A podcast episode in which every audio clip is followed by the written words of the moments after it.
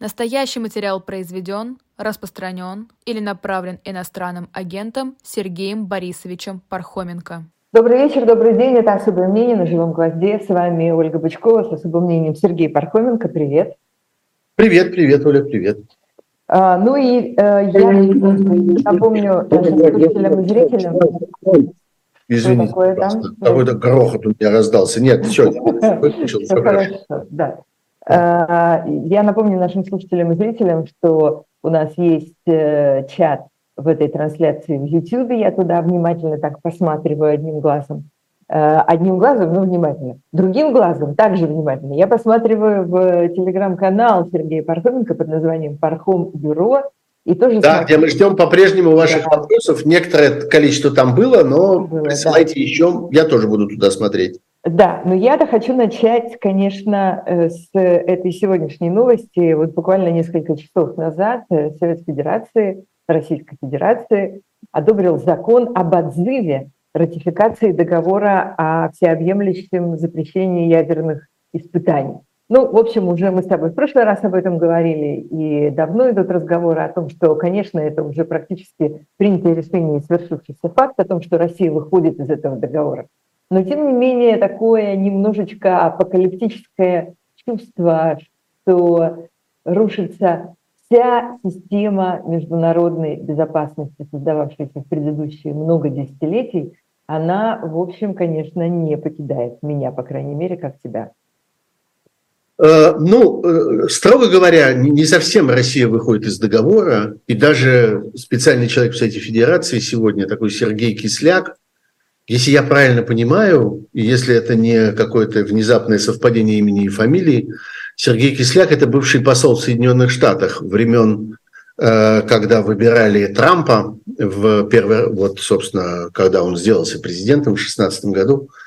И Кисляк тогда был э, участником всяких больших скандалов в Соединенных Штатах, потому что он встречался – Э, вопреки э, американским законам с э, всякими участниками трамповской команды. В общем, такой активный, я бы сказал, деятель.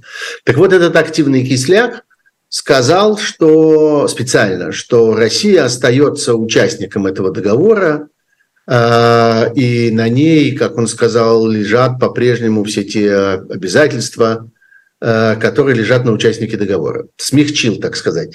Э, не, не из договора вышла Россия, а она его как бы разратифицировала, дератифицировала, потому что там есть два этапа. Что она захочет, будет. Да, она подвесила, она подвесила этот договор на ниточки, вот я бы так сказал. Как ну, бы да. она э, пришла в, в Россия по приказу Путина как бы этот договор расположила таким же образом, каким формально он расположен у Соединенных Штатов и Китая, которые тоже в 1996 году подписали, когда этот договор, это из тех договоров, которые ООН предлагает, и огромное количество стран его подписывает, в 1996 году они как бы подписали, но Штаты и Китай не ратифицировали, а Россия ратифицировала. Теперь да. разратифицировала. Извини, извини, э, маленькая, маленькая сноска. Да, Сергей Кисляк – это действительно тот самый. Э, Сергей. Он самый и есть, да? По да он есть, он э, в Совете Федерации первый зам председателя. Да, да, да, да, да. Ну, иначе стран, странно было бы. Он от Республики Мордовия. Странно было бы, да, сочетание Сергей Кисляк не так часто встречается. Ну вот.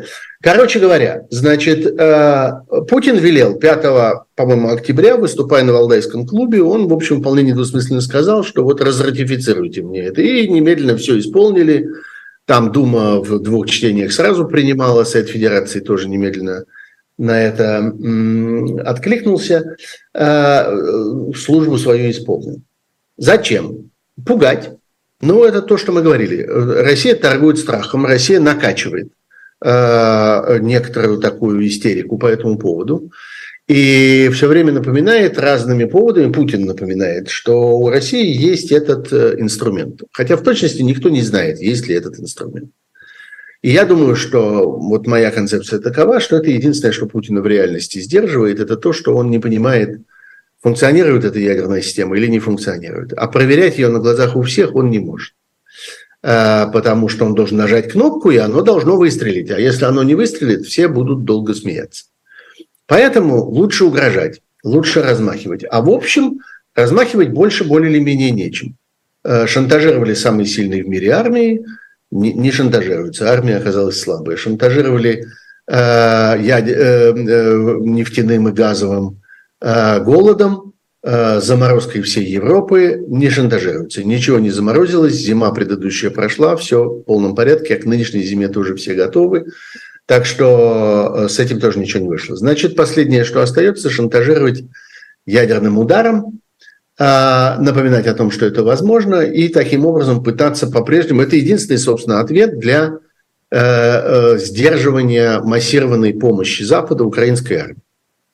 Запад демонстрирует, что он не собирается от этого отказываться. Может быть, мы отдельно поговорим про то, что в Штатах происходит на эту тему, где э, громадный э, пакет помощи Украине больше, чем в прошлом году, э, потребовал э, Байден. Все это очень осложняется ситуацией в американском конгрессе, где до сих пор нет спикера одной из палат, там нарушена процедура, и, в общем, ну, американская э, система э, очень чувствительна к тому, чтобы вот эта процедура происходила в соответствии с традициями и предписаниями, и когда она в каком-то месте ломается – то это создает большие сложности, и Украине в этом смысле, конечно, не повезло, что это произошло именно в этот момент, а произошло это не в связи с Украиной. Украина является одним из очень, э, я бы сказал, побочных, как нетрудно нам в это поверить, тем для дискуссий в Соединенных Штатах. Там спорят о другом, там, несомненно, готовятся уже к следующим выборам, которые будут в 2024 году, президентским выборам. Э, основные политические конфликты в Штатах не про Украину, но, тем не менее, э, стороны противостоящие не прочь использовать украинский сюжет для некоторой такой дополнительной аргументации. Все это, конечно, сильно осложняет дело. Но э, главное, чем Россия могла бы в этом участвовать, вот, собственно, Путин и предлагает это. Она участвует в ядерной угрозе. Она дает этот аргумент противникам помощи Украины – Э, дает им возможность говорить, послушайте, мы не можем этого делать, потому что вот есть опасность, там сидит буйный сумасшедший, как-то мы, мы тихо к этому привыкли, что о, Путину, о Путине разговаривают вот в таком тоне теперь. Там сидит буйный сумасшедший, он непредсказуем, с ним договориться невозможно, черт знает, что завтра придет ему в голову, давайте не будем его раздражать. Вот, собственно, вся та аргументация, которая по этому поводу существует. И то, что сделал сегодня Совет Федерации, это по существу как бы вот они протягивают через океан эту, так сказать, руку помощи э, этим людям. Они им говорят, да-да-да, буйный, буйный, сумасшедший, о, очень сумасшедший, смотри, не связывайтесь с ним, не раздражай, о, бойтесь его, пугайтесь. Вот это, собственно, все, что осталось от э, э российской внешней политики. Это все, чем она сегодня располагает – прикидываться буйным сумасшедшим, как-то беситься, раздирать на себе рубаху, держите меня чет. Вот ровно это на самом деле, что сделал сегодня Совет Федерации. Он выкрикнул «держите нас четверо». Вот это ровно так э, и происходит. Ну, не только, да. «Держите нас четверо» – это само собой, но он как бы уже давно это выкрикивает э, Совет Федерации и Федерация как таковая. Но э, это же дурной пример заразителен, потому что почему еще ломается система? Потому что нарушаются правила поведения, правила приличия, и можно их теперь не соблюдать. Вот сейчас Пакистан, например, смотрит на то, что происходит в Израиле. А? Да, с, Азей, с Хамасом, вернее. А, и сразу там какая-то тетенька из их, э, не знаю, там условного Совета Федерации или еще какого-то органа власти начинает истошно кричать, что у нас есть ядерная бомба, давайте мы ее бросим на, на этот Израиль. Она могла себе позволить такое, например, сколько-нибудь лет назад, когда Нет, ну, конечно. Америка и Соединенные Штаты как бы договаривались о э, всевозможных э, ядерных сдерживаниях. А сейчас, пожалуйста, пожалуйста, все гуляют по буфету, как хотят. Конечно, это взрывает, взрывает всю систему, э, так сказать, ядерной безопасности мировой. Последовательно то, что Путин делает на протяжении уже многих лет, отказываясь от одного договора, от другого, и вот теперь ДД ратифицирует сам договор о, о запрете ядерных испытаний, который, в общем, основу всего в значительной мере. А, э, это, э, это разламывание всей, всей этой системы. Стран, которые находятся как бы на грани а, получения ядерного оружия, или уже даже за гранью, в общем, вполне твердо известно, что, что оно есть, на самом деле, в мире немало. Это мы еще про Северную Корею не разговариваем, которая, про которую, в общем, как-то боятся более или менее даже думать, что там э, Россия успела Северной Корее надавать. И что, собственно, она, например, пообещала сейчас по этой части в обмен на вот эти, судя по всему, по всем э, признакам и наблюдениям из космоса, уже начавшиеся поставки боеприпасов в Россию и Северной Корее. Это все связанные вещи, на самом деле. Мы начинаем говорить про эту ядерную безопасность, натыкаемся вот на эти корабли, которые плывут сейчас из северокорейских портов в российские порты на Дальнем Востоке для того, чтобы все вот это вот старье, э, ракеты, бомбы, артиллерийские снаряды, которые в свое время были то ли подарены, то ли проданы, то ли поставлены в обмен на что-то в Северную Корею, вот теперь они, значит, возвращаются назад. Э, так что это тоже э, из этой же компании истории. Это все, все завязано в какой-то в один, э, в один клубок. А, да, ну и а, ситуация на Ближнем Востоке а, не прибавляет, конечно, ощущение безопасности в мире не только на Ближнем Востоке, не только в Израиле, не только вокруг него, но и в целом, конечно. И уже вот день за днем, уже две недели Э, длится эта война, а, и ситуация становится только хуже. Да, и Россия здесь играет роль э, кипятильника. Она подогревает. Вот есть одна новость, она уже довольно старая, на самом деле. Она там 10, что ли, или даже более 12-дневной давности. Нам надо было бы с тобой в прошлый раз ее обсуждать, но как-то я, честно говоря, пропустил. А на самом деле, по-моему, это важно. Некоторое время тому назад, по-моему, 12 октября, Э, израильская авиация ударила по некоторым сирийским целям.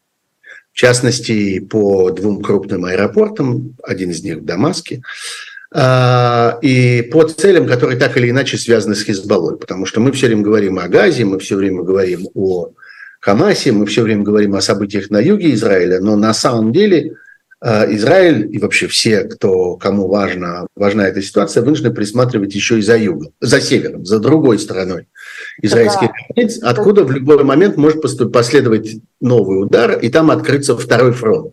С Хамасом. Слушай, а что ходить далеко за новостями 10-12 дневной давности, когда сегодня буквально э, ударил Израиль по аэропорту а, в Алеппо. Да, но почему, э, э, почему я вспомнил про 12-дневную давность? Потому что Россия отреагировала на это впервые, как говорят специалисты, впервые в истории сирийской войны осуждением этих ударов. Вообще до сих пор единственная забота э, российской дипломатии по части израильских ударов по Сирии заключалась в том, чтобы эти, сирийские, чтобы эти израильские удары как-нибудь не пришлись по каким-то российским целям, чтобы не сбили какой-нибудь российский самолет, как мы помним, один раз это все-таки произошло, чтобы не ударили по какой-нибудь российской базе нечаянно, или по какой-нибудь российской взлетной полосе, или по какому-то российскому конвою где-нибудь, или еще что-нибудь вроде этого.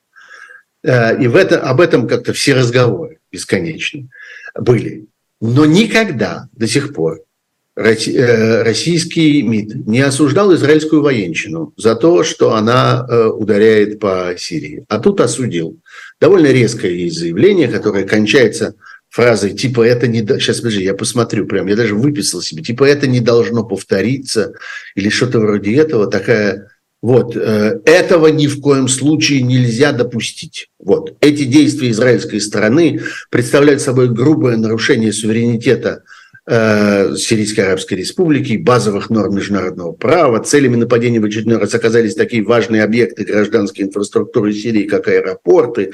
Тем самым были подвергнуты реальной угрозе жизни ни в чем не повинных людей, безопасность международного сообщения. В общем, израильская военщина, значит, распоясалась, как это э, принято было когда-то у них, у них говорить. А, ну вот, э, это опять снова вынужден произнести эту фразу. Это все, что остается России.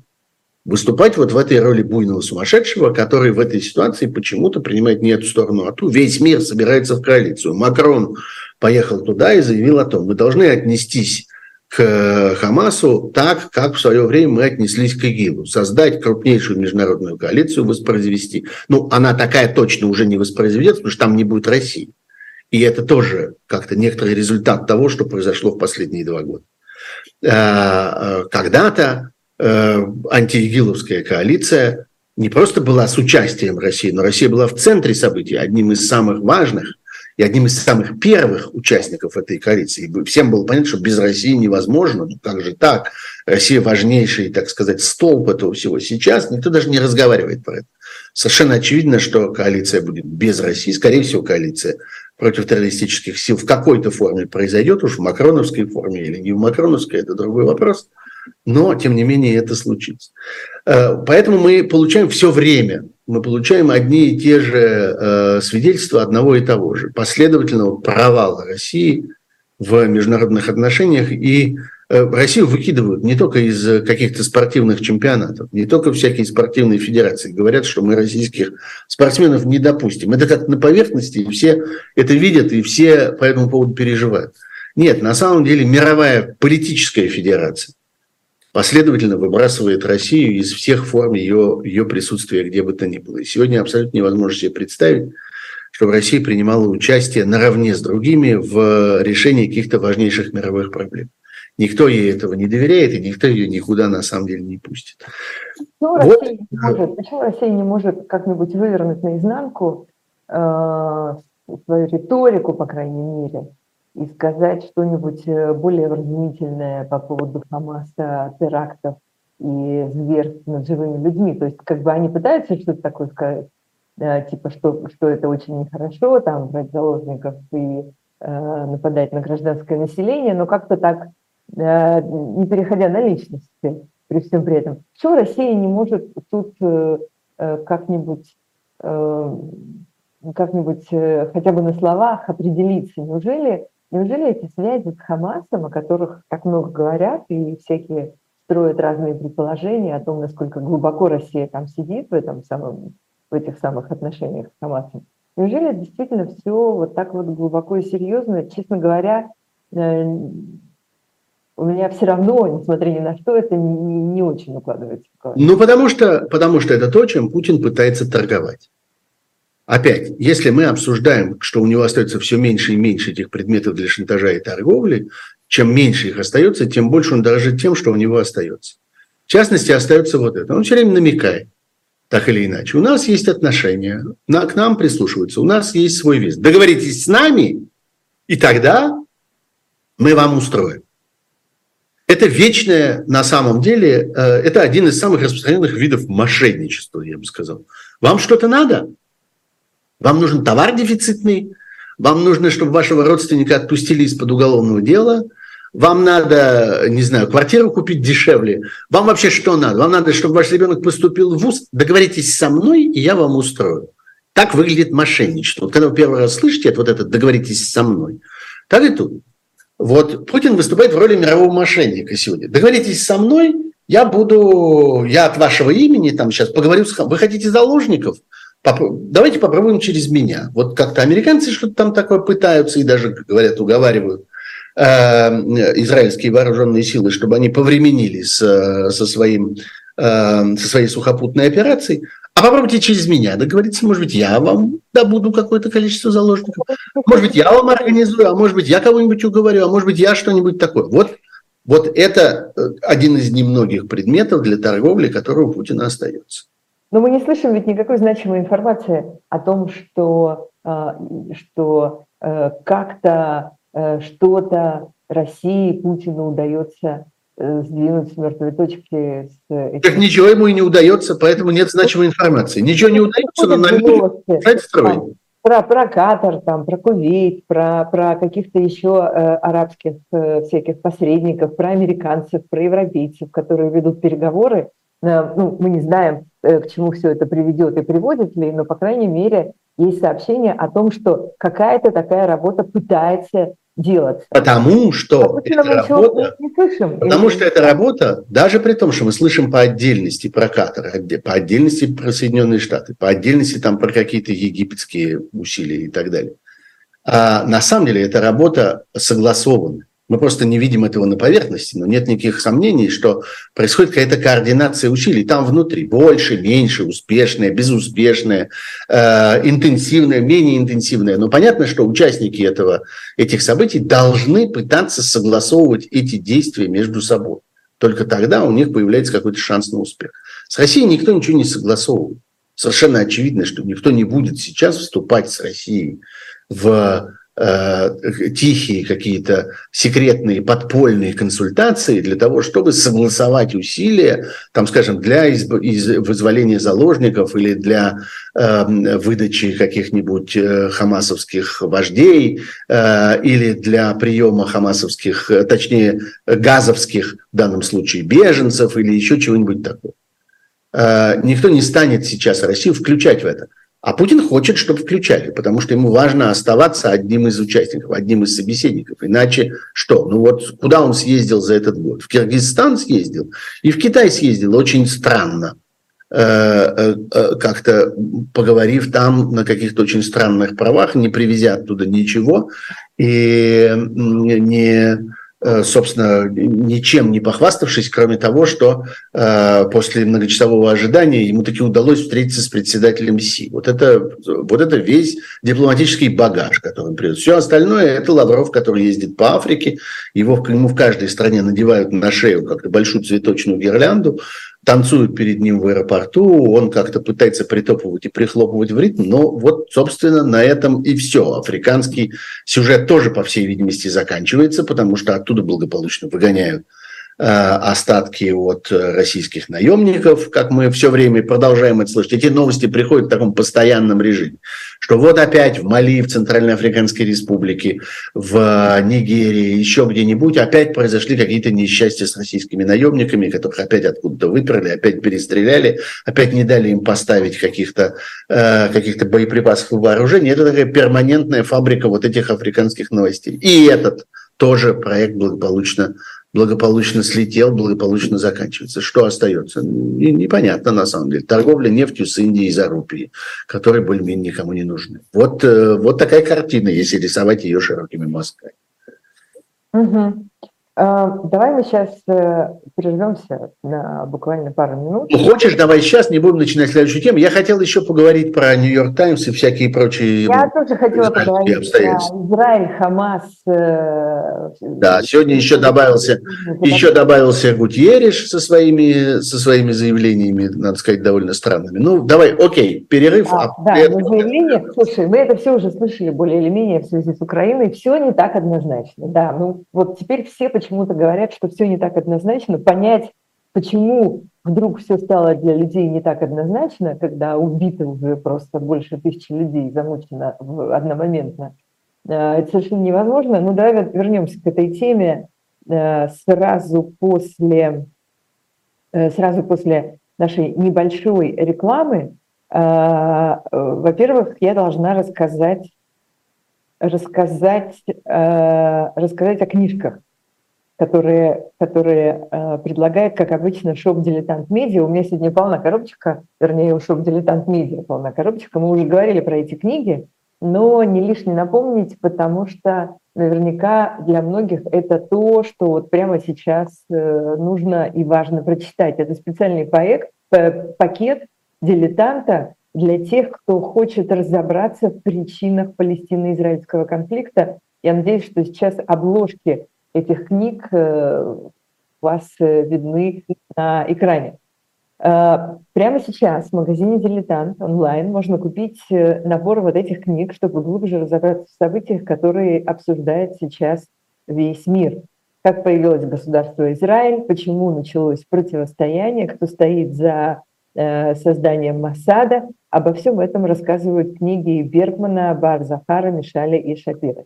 Сниженная стоимость, между прочим, ну, как бы скажу, что пакет этот стоил 6 тысяч рублей, а теперь стоит 5 тысяч рублей. Это целых три книги, как вы можете увидеть э, сейчас их обложки. Э, пишите на сайт Дилетант Медиа, заказывайте, идите туда, покупайте книжки и разбирайтесь в том, что происходит немножко лучше, чем все остальные.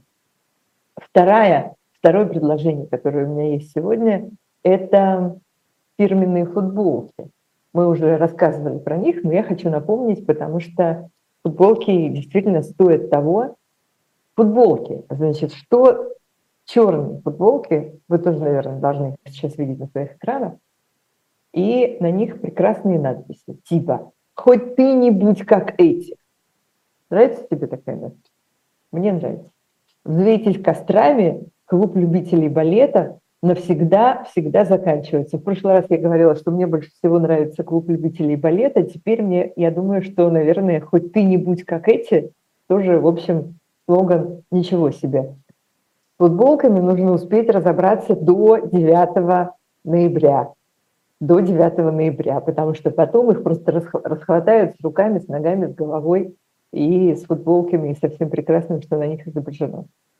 Вот так вот. Shop «Дилетант Медиа» – это э, наш магазин, где вы можете все вот это вот э, найти, прочитать, надеть, заказать, купить, потратить, ну, не самые маленькие деньги, но и не самые огромные, согласитесь. Давай мы с тобой теперь продолжим. Э, итак, я даже не знаю, я даже не знаю... Я бы вернулся к Израилю. Я бы вернулся да, к Израилю. Я, я, да. я не знаю даже, что меня поражает больше, честно говоря, что на меня больше впечатление производит. Э, вот это вот удивительная, просто удивительная информационная слепота, которую мы наблюдаем, э, и нежелание видеть факты.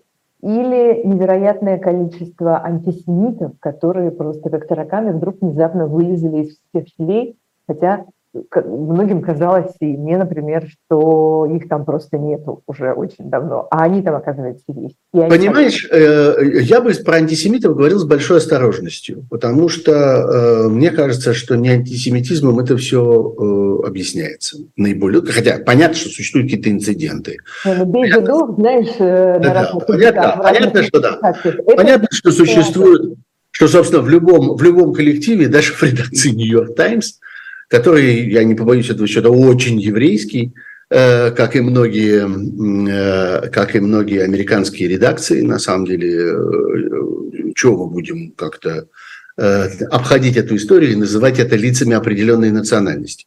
Ну да, традиция заключается в том, что, что в американских медиа довольно много, традиционно довольно много евреев. Это, ну, такое, так сказать, важное профессиональное отношение к этому.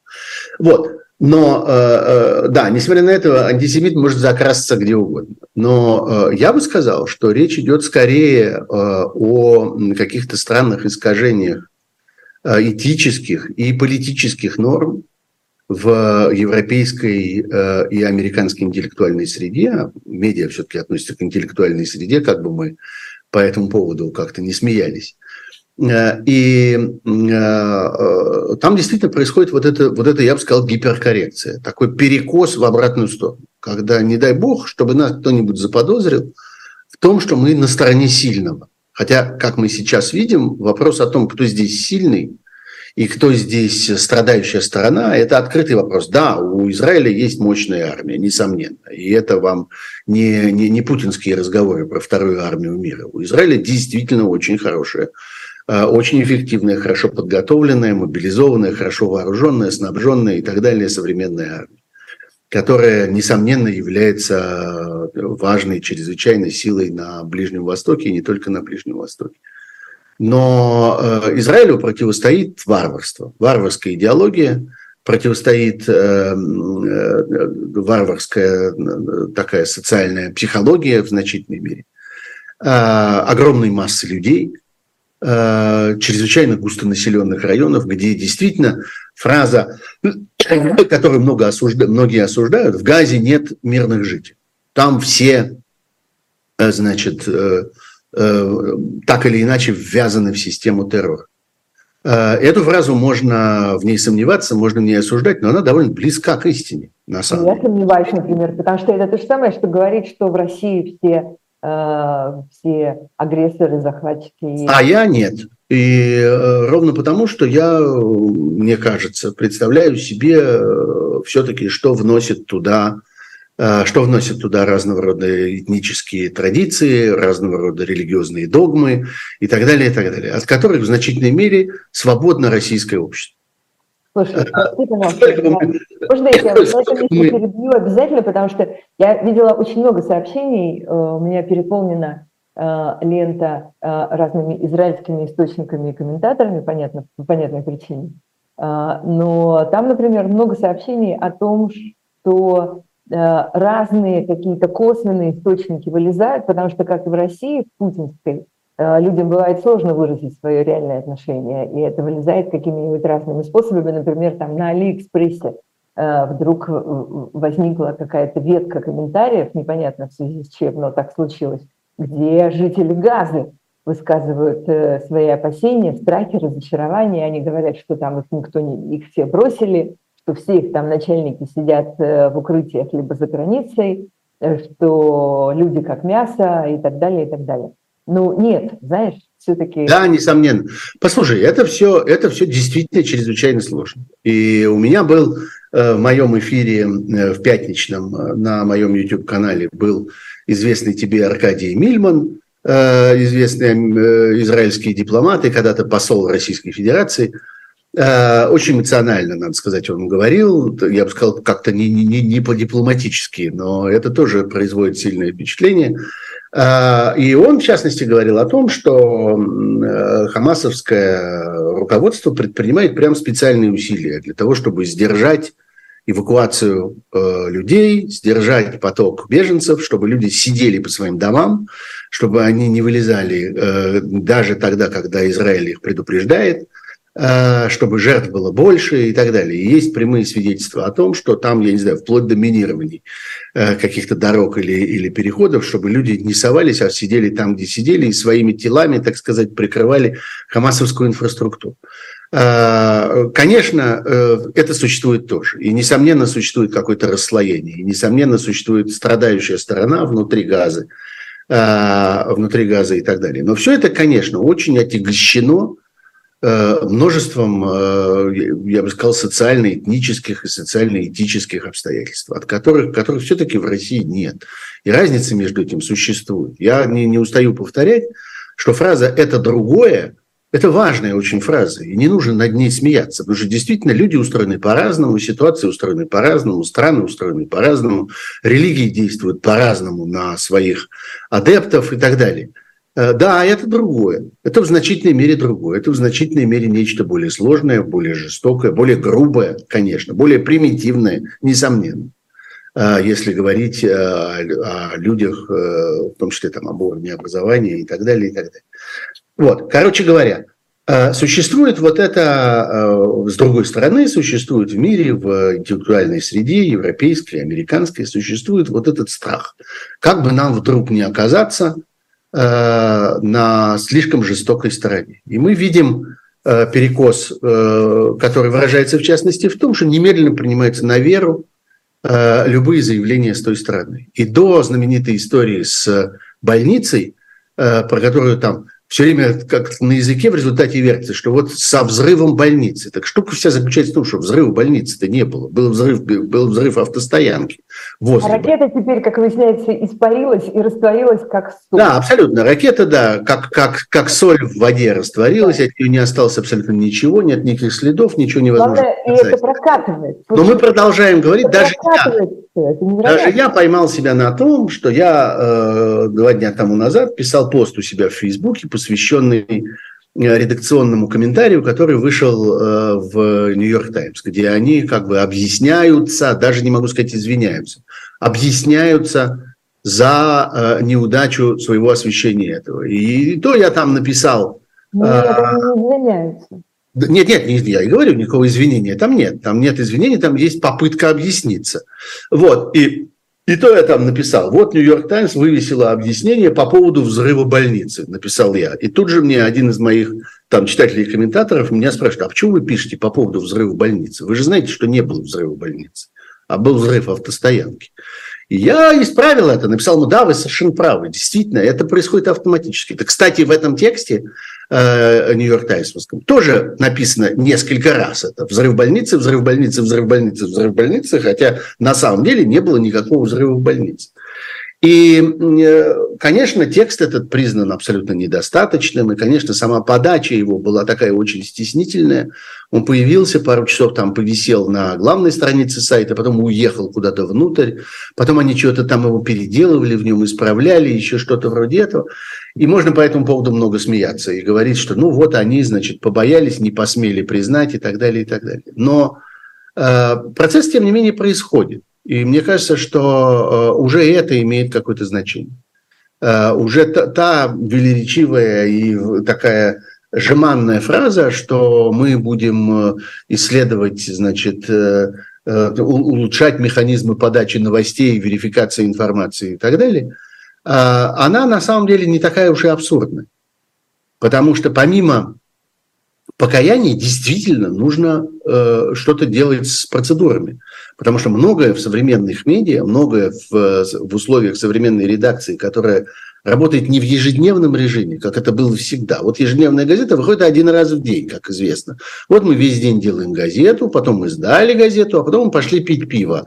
А газета тем временем печатается в типографии, и утром она, значит, попадет в руки читателя. Теперь это не так, как мы знаем. Теперь газета делается непрерывно, не останавливаясь ни на секунду. И в этой ситуации, в этих ситуациях очень много автоматизма. А еще нам предстоит Э, вмешательство в эту ситуацию искусственного интеллекта неизбежно. Все больше и большую часть этой работы будет брать на себя робот, который будет писать новости, придумывать к новости заголовки и так далее. Вы уже это видите. Вы пишете сегодня письмо в Гугле, в Google почте, а э, с ужасом обнаруживаете, что у вас строка Subject появляется автоматически. Это значит, что Google прочел ваше письмо, еще не написанное, понял, про что оно, и поставил вам subject. Так вот, это будет происходить, и отчасти уже происходит в редакции. Поэтому процедуры очень важны. И они вмешиваются в, в это. Можно опять сколько угодно по этому поводу иронизировать и говорить, что мы как бы сваливаем нашу моральную ответственность на кого-то другого. Но без разговора о том, а откуда берутся заголовки, как они формулируются, и почему они такого размера, и, почему, и при каких обстоятельствах заголовок должен поменяться, э, без этого разговора на самом деле из этой ситуации не выйти. И часть этого – несомненно, есть и технологическая часть есть в этом тоже. Можно, опять же, сколько угодно э, обвинять, например, меня в том, что я пытаюсь там кого-то выгородить или что-нибудь вроде этого, но я просто констатирую реально происходящую вещь. А человеческий мозг при этом остается таким же медленным, маленьким и, в общем, не очень совершенным. И он гораздо медленнее. Да, несомненно. Но есть вещи. Вот тут я хочу перейти немножко к другому. Я хочу перейти к сегодняшним вестям из ООН, и к тому, что Гутьериш, э, генеральный секретарь ООН, э, выступил очень странно. Он выступил в классической э, системе не так однозначников. И сказав, что, что, невозможно, что невозможно объяснить ничем, невозможно оправдать атаку хамасовских террористов на Израиль, но ровно так же, тут же, да, но ровно так же он сказал, что невозможно э, ничем оправдать и то, что они 56 лет жили в, как он сказал, 56 лет – это его цифра. 56 лет, э, интересно, от чего он считает? Он считает от дня создания государства Израиль, по всей видимости. Я думаю, что отсюда цифра 56 лет. 56 лет, значит, прожили в оккупации. Ну, э, слово оккупация точно не имеет отношения к действительности в этой ситуации, потому что можно Израиль обвинить в противоположном, что они бросили газу, вышли из нее, оставили ее один на один со своими собственными начальниками, сказали, разбирайтесь там сами между собой как хотите, хотите выбирайте, хотите не выбирайте, хотите голосуйте, не хотите не голосуйте, они 17 лет не голосовали, там не было никаких выборов. Так что какая это оккупация, не очень понятно. И наоборот, сегодня в Израиле, как я понимаю, поднимается все больше и больше возмущение политиками, которые бесконечно как бы ослабляли этот кран и предлагали людям из газа работать в Израиле и устраивали специальные там системы и структуры перехода, так что каждый день какие-то люди заходили из территории газа на территорию Израиля, потому что они там работали, потому что им их надо, так сказать, снабжать рабочими местами, а потом в результате ровно это и оказалось инфраструктурой для этого, для этого нападения. Так что слова точно, точно не точные – совершенно определенно неточные, выбранные этим самым Гутерришем, что в переводе, что в оригинале можно это посмотреть. Вот. И это уже не объяснишь никаким автоматизмом. Это реальная попытка усидеть на нескольких стульях по одной простой причине. Существует фронт исламских государств, существует, пока, пока Макрон приезжает на Ближний Восток и предлагает создавать э, международную коалицию, другая коалиция уже есть. Стран, которые Э, удивительным образом сочувствуют, они очень осторожно сочувствуют, заметьте. Никто не принимает на себя ответственности, никто не организует снабжение, никто не, тем более, не принимает беженцев, никто не соглашается способствовать э, выдаче э, этих самых террористических вождей. Это странная такая поддержка, но поддержка это, тем не менее, существует. И э, поддержка, потому что, да, потому что... И международные чиновники вынуждены это оглядываться. Они да. этого боятся, потому что завтра перевыборы, завтра разного рода внутрионовские процедуры, на которых потребуются голоса, на которых потребуется э, согласование с разными делегациями. И Гутерришу ну, надо про это помнить. Отсюда берутся вот эти вот э, э, все не так однозначевские э, формулировки. Ну да, и это такая очень лукавая формулировка, что э, мы поддерживаем газу, а Хамас там где-то мимо пробегал. Э, это такая же, вот такая, такое же лукавство, которое э, легко доказывается лукавством, там в два буквально шага, как, например, между антисемитизмом и антисионизмом. В общем, не очень большая разница, хотя одно прикрывается другим. И здесь ровно то же самое. Поддержка, поддержка газы она в условиях войны и всего зверства, которое весь мир наблюдал 7 э, числа, э, она э, фактически является поддержкой Хамаса. И странно, что люди, которые говорят о поддержке газа, например, и о поддержке мирных людей, они не выступают с лозунгами, ну, отпустите 200 человек. Ну да. Но я бы здесь, надо сказать, переехал, переехал бы в Россию и напомнил Давай. тем, кто почему-то про это забывает, что внутри России сегодня, безотносительно ко всем играм Путина и прочего российского руководства на Ближнем Востоке, попыткам там договоритесь с нами и всякое такое, существует прохамасовское лобби. Оно существует отдельно от МИДа, от Кремля, от Совета Федерации, от всего остального. Откройте телеграм-канал Рамзана Кадырова. Откройте э, всякие другие чеченские источники – они не просто прохамасовские, они, э, я бы сказал, свирепо прохамасовские. Там, там ни слова нет по поводу там, каких-нибудь попытки хотя бы установить какой-то баланс. Вот там точно нет никакого, не все однозначно. Там все абсолютно однозначно. Там все совершенно однозначно. И, э, ну, я понимаю, что там, ну, иногда случаются какие-то инциденты. Вот есть, например, я, надо сказать, у меня совершенно вы, вы выпучились глаза на этой неделе, когда я прочел твиттер нашего с тобой коллеги и человека, с которым мы много раз бывали еще в далекие еховские времена, и в эфире рядом э, Калоя Ахильгова, э, адвоката. Помните, есть такой адвокат Калоя Ахильгов. Ну, я не буду здесь ничего говорить, я просто скажу, почитайте его твиттер. Э, много узнаете интересно. Глазки, Хамас, вылезают, Хамас израильскую военщину и все остальное. Я, надо сказать, совершенно обалдел как-то увидев это, потому что мне казалось, что все не так, я бы сказал, не так примитивно, что не, не, не только э, как-то вот какими-то рефлексами определяется отношение к этому. Но это же самое я вижу еще во много раз увеличенном, умноженном виде. Вижу это в разных источниках, связанных с Чечней, Ингушетией, Э, их руководством и так далее. Вот там все совершенно очевидно.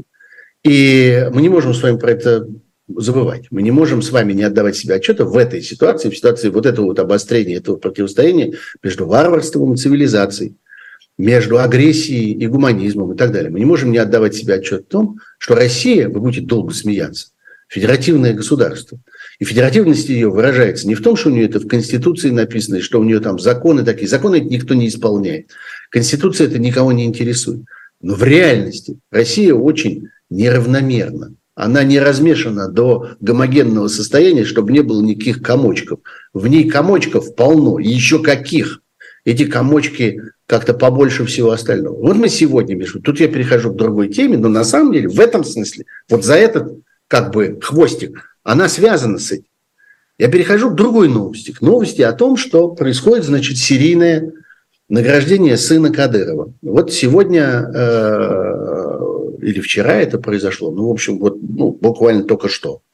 Э, еще один руководитель российского субъекта федерации, на сей раз глава Карацаева-Черкесии по имени Рашид Тимрезов, объявил о том, что он награждает э, Адама Кадырова 15-летнего сына Рамзана Кадырова орденом за заслуги перед Карачаево-Черкесской республикой. Написал про это в своем телеграм-канале. Слетал туда. А перед этим туда слетал, э, туда слетал э, глава Татарстана. Итого три награды. А почему это важно? Это очень важно почему нужно э, отдать себе отчет в том, что на наших глазах происходит нечто серьезное. Потому что это форма солидарности, несомненно. Это демонстрация некоторого э, единства, которое поважнее чего?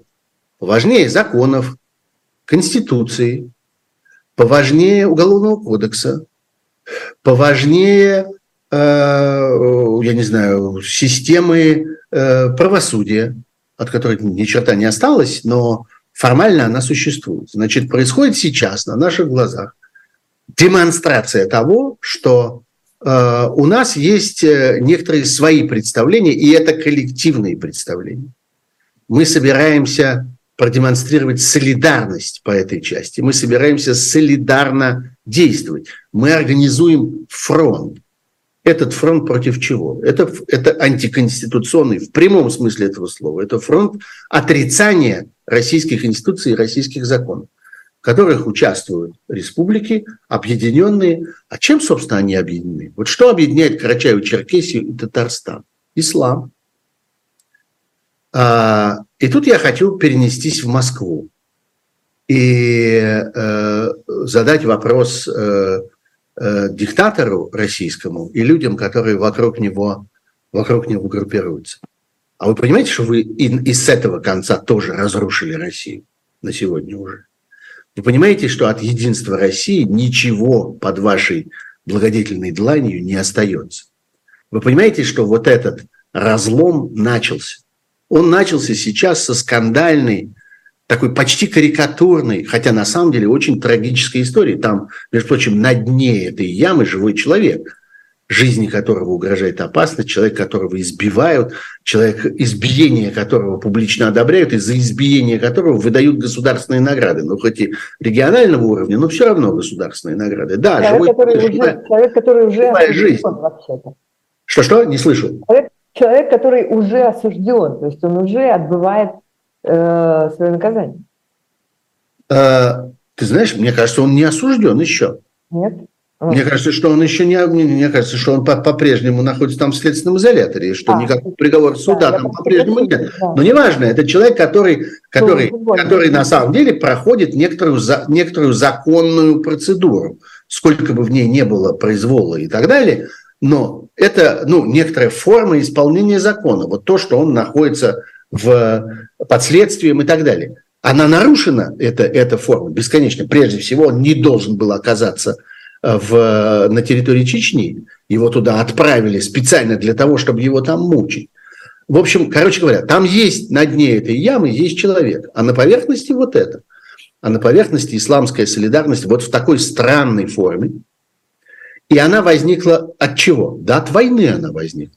От того, что Э, государство расстается со своими обязанностями, со своей властью. Вот то, что вы считали, может быть, укреплением диктатуры, выясняется, что диктатура может становиться все более и более свирепой, но она от этого не становится прочнее, она от этого не становится э, надежнее, она наоборот теряет контроль. Вот в частности, она потеряла контроль над этим.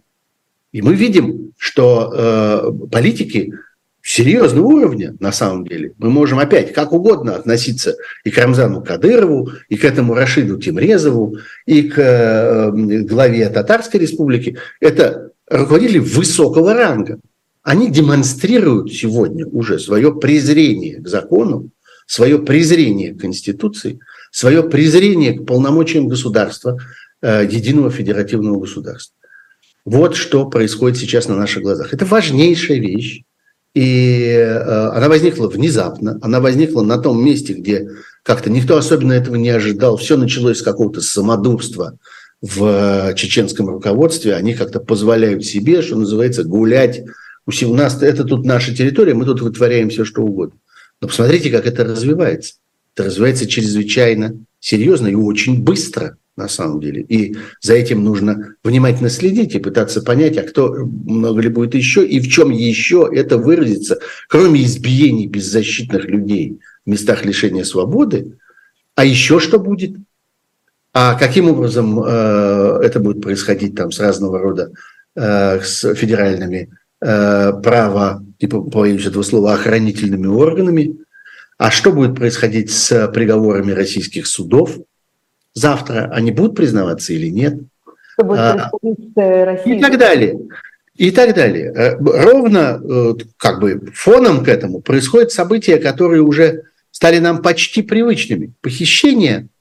Э, вот очередная история с юристом, которому угрожают убийством. Это юрист из команды против пыток, который был похищен и который удерживается сейчас в качестве заложника, и угрожают э, перевести в состояние заложника не только его, но и его семью, потому что он помог, даже на самом деле непонятно, он намеренно помог, или он просто как-то случайно подвернулся, что называется, проезжал мимо и подвез, помог девушке, которая бежала из э, Ингушетии, из э, семьи, да, которая, из семьи, где подвергалась насилию, да. Которая подвергалась насилию, где ее просто терроризировали. Но это уже почти привычная история. Про это книги этого написаны. Человека, этого человека зовут Магомед Аламов. Да-да-да. Человека зовут Магомед Аламов, Аламов, а девушку зовут Марина Индеева. Это какое-то какое-то очень важное ингушское семейство, каких-то очень важных начальников, тоже связанных с силовиками. Фамилия очень распространенная, поэтому это трудно нагуглить. Я, честно говоря, не понял в точности, на каких они там постах, но видно, что на каких-то важных постах много чего себе позволяет. И вот эти, эта э, история, про это уже книжки написаны, про то, как э, держат и не, не выпускают или там возвращают обратно, если удается убежать этим девушкам из э, северокавказских э, исламских республик. Э, но вот это принимает теперь такую форму. Форму это тотальное, абсолютное беззаконие и абсолютное демонстративное презрение к закону на фоне того, что никто в этом остаточном путинском государстве, полуразрушенном войной, никто не пытается никаким образом не то что э, с этим справиться, но даже в это вмешаться. Даже речи. А, у, нас осталось, у нас осталось с тобой буквально одна минута. Я видела вопрос, сейчас я его, конечно, не найду, но тем не менее он был, простите меня. Э, по поводу э, того, что э, Дарья Дугина, которую взорвали в автомобиле, и Владимир Татарский, которого взорвали на Да, мы про это, я, я про это обязательно, обязательно буду да. еще разговаривать. Это, это важно. имело отношение, якобы украинская разведка установили американцы. Да, откровенно говоря, я в это... Да, не... обозначим коротко, потому что нам уже скоро... Да, я был один из тех, кто говорил, что не может этого быть, что эта фигура совершенно не имеющая никакого значения, никаким, никакой Украине она не нужна, и ее убивал кто-то другой. Скорее всего, убили свои. Теперь из вполне надежных источников поступают противоположные сведения, и я думаю, что э, нет. Давай мы отдельно будем про это разговаривать. Это длинная, длинная, сложная история. Пока просто констатируем, что эти сведения поступили, и что они, по всей видимости, правдивы, что э, это, э, этот, э, эта акция была действительно совершена украинскими спецслужбами, хотя они активно отрицали это. Поговорим еще в какой-то момент, напомни мне про это. Давай, напомню, что это, раз это будет, да, это будет ровно через неделю, напомню я также нашим слушателям и зрителям. Да, Спасибо через неделю, большое. ровно среду. Да, это было особое мнение на живом гвозде. До встречи, спасибо всем, пока. Спасибо.